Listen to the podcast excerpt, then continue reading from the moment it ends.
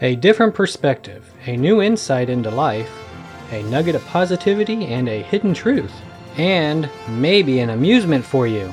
Welcome to From My Standpoint, a twice a month podcast with your host, Josh C. Jones. Hey, I appreciate you tuning in again to From My Standpoint. I'm your host, Josh C. Jones. If this is your first time listening, then I thank you for tuning in. And if it's not, well, thank you for coming back. If you have not yet subscribed, then I encourage you to subscribe to From My Standpoint. You can follow me on Facebook at Josh C. Jones Author on Instagram at Josh C. Jones Author, on Twitter at Author J.C. Jones, or visit the website www.fromtheirstandpoint.com. That's from T H E I R standpoint.com and click on my show From My Standpoint. And if you even slightly liked what you hear in these podcasts, then please rate, review, and share. All right.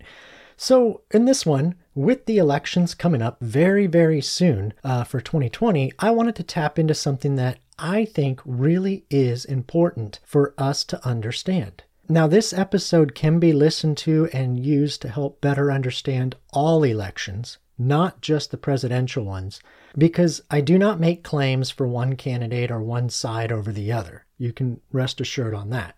Every election, we are told, well, I know it's true for me anyway, uh, that I'm told that this is the most important election ever. And hmm, maybe each is in its own time.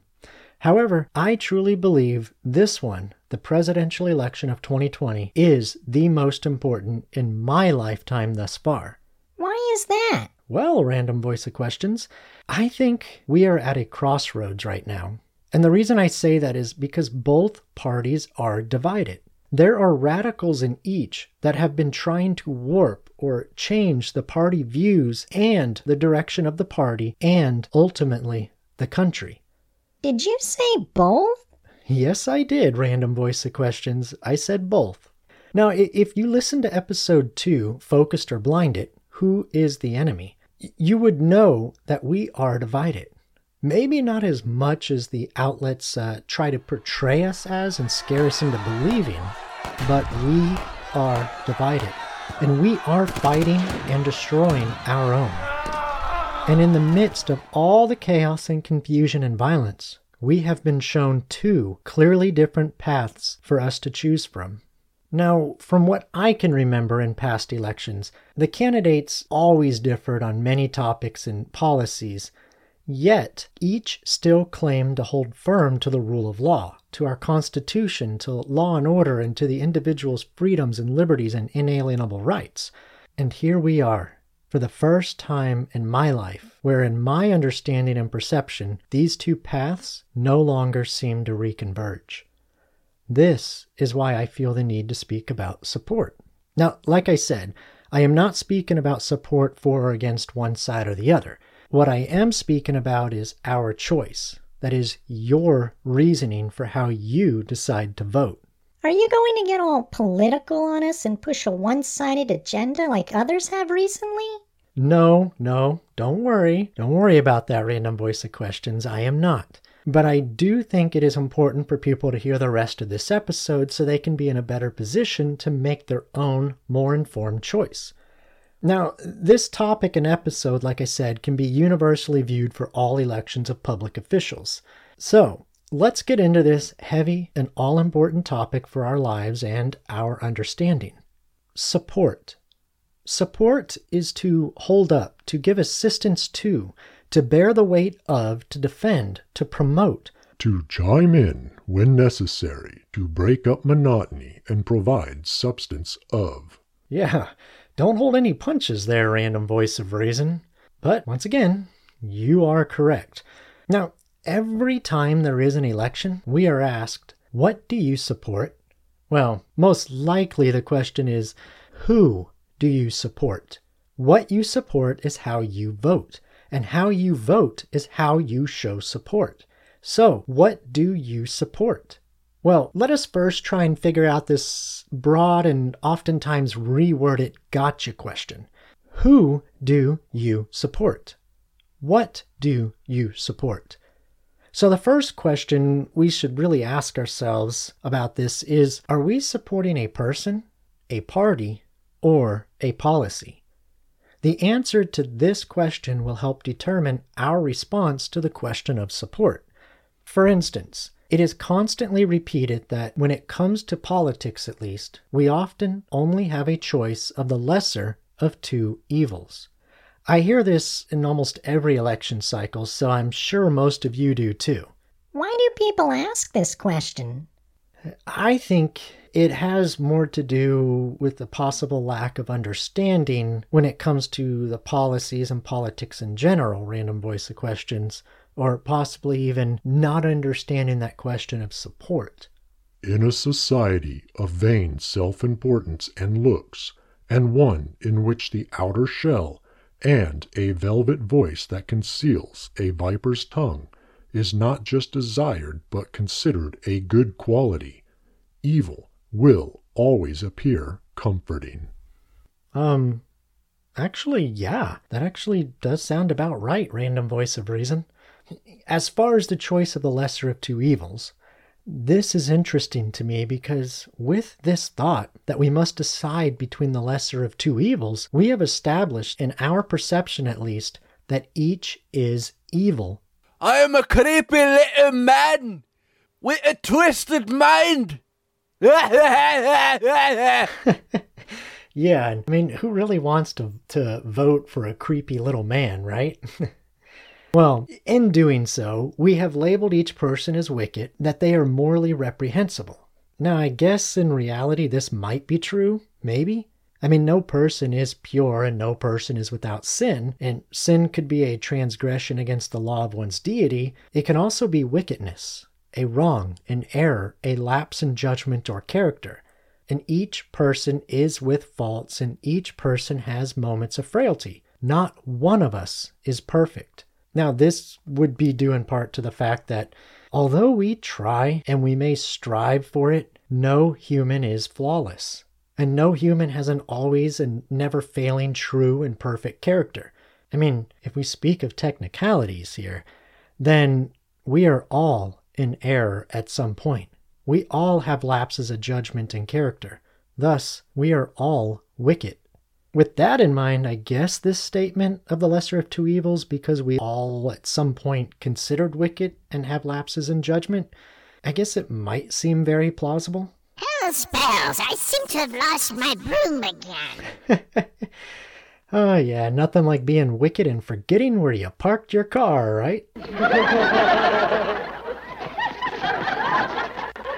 Uh, yeah. Anyway, sometimes we liken them, that is, the people we get to vote for, to a sorcerer who not only casts a spell of idiocy, supremacy, and bigotry, but also turns their followers into sheeple. However, if this is the case and we are to choose between the lesser of two evils, then this means we are choosing based on the individual. That is, their supposed value their supposed character, their morals, their supposed foundation. Our perception would then be that they both have fractured characters and are both morally corruptible. Thus, because of this perception, regardless of any other reasoning, they are both evil. Yet, with this thinking, we purposely leave ourselves out of the equation. I mean, even though we would all fall into the same category, right? We still conveniently excuse ourselves from being labeled as evil. Now, with this thought process, we are required to not separate the policy or party from the individual person, but treat them as one and the same. Hmm, maybe that is why we are often quick to label others and assume that to vote for someone is to show solidarity, acceptance, and complete support for that person's perceived character, values, morals, and foundation. This, however, I think is, is still flawed in many ways. I mean, first of all, if voting is solely a show of solidarity, acceptance, and support for an individual's perceived character, values, morals, and foundation, then all voting must be suspended. I mean, it's got to be suspended to ensure no one sells out their own personal values, corrupts their character, disqualifies their morals, or cracks and poisons their foundation. Because by voting for the lesser of two evils, by, by doing this, they are still voting for perceived evil. And if we vote for evil, then we have essentially sold out our own values, damaged our own character, tainted our morals, and poisoned and diluted our foundation. I mean, we have, in essence, supported evil. Secondly, it would mean that policy is unimportant and thus immaterial when it comes to voting or running for any office. Because with this concept, individual character is policy, and policy is the individual's character. And the individual is not separate from any policy or issue. In fact, the individual would also be considered the entire party. It would mean our perception of the individual's values, character, morals, and foundation is the ultimate ruling factor in our idea of politics, government, and policy. Now, maybe this is true. Well, then again, maybe it's not true. But for this thought process to prevail, the person must also not be separate from party affiliation and the most common used labels such as liberal, conservative, Democrat, Republican, etc because these are all groups of people, and not all labeled in these groups have identical values, characters, morals, or foundations. Well, unless we ascribe to the aforementioned, that is. Now, if we choose to vote for party affiliation, It's party time! not that type of party, but if we choose to vote for party affiliation, then we have chosen party identification as our ultimate ruling factor in our idea of politics, government, and policy. It would mean that policy is unimportant and thus immaterial when it comes to voting or running for any office. It would mean that the individual is not an individual, but only identifiable by their party affiliation. That is, their character, values, morals, and foundation are that of the party mold it and construct it from herd mentality. There would be no individual. Only the party and the character, values, morals, foundation, and will of the party would exist. As George Orwell said in his book 1984, quote, To know and not to know, to be conscious of complete truthfulness while telling carefully constructed lies, to hold simultaneously two opinions which canceled out, knowing them to be contradictory and believing in both of them, to use logic against logic, to repudiate morality while laying claim to it, to believe that democracy was impossible and that the party was the guardian of democracy, to forget whatever it was necessary to forget, then to draw it back into memory again at the moment when it was needed, and then promptly to forget it again, and above all, to apply the same process to the process itself. End quote. Why does this type of thinking sound very familiar? Oh, random voice of questions. Maybe, just maybe, because it is familiar. Thus, if party affiliation is what politics, government, and policy is all about, and if party affiliation is what is most important to champion, then the individual identity be darned, and the voter's individual values, character, morals, and foundation be darned, and the complete and absolute dogmatism and will of the party, which would become the identity for all, be praised and revered and passionately defended at all cost, because the ends, that is, what the party wants, would justify the means. Now, what if we choose to vote for policy rather than our perception of the individual's own perceived values, character, morals, or foundation? And what if we choose to vote for policy rather than the all consuming and absolute dogmatism of party affiliation? Then we have chosen policy. That is, we have chosen our personal values, our character, our morals, and our foundation as the ultimate ruling factor in our idea of politics, government, and policy. It would mean that the individual's failings and faults, or a certain party's dogmatism and will, is, for the most part, unimportant and immaterial when it comes to voting or running for any office.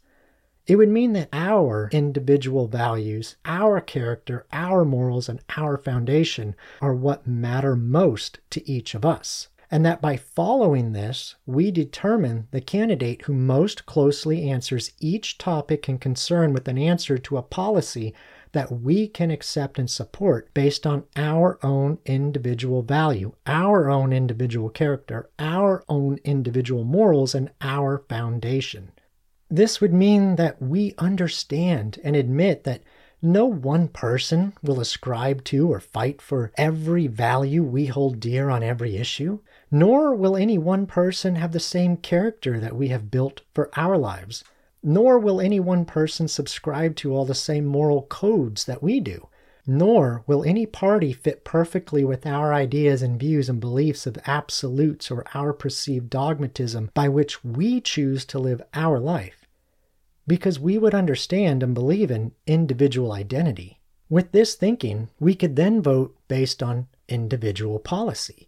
We could then ensure our freedom from kneeling before herd mentality of a party. For, as George Orwell also put, put it in his book 1984, quote, the party seeks power entirely for its own sake.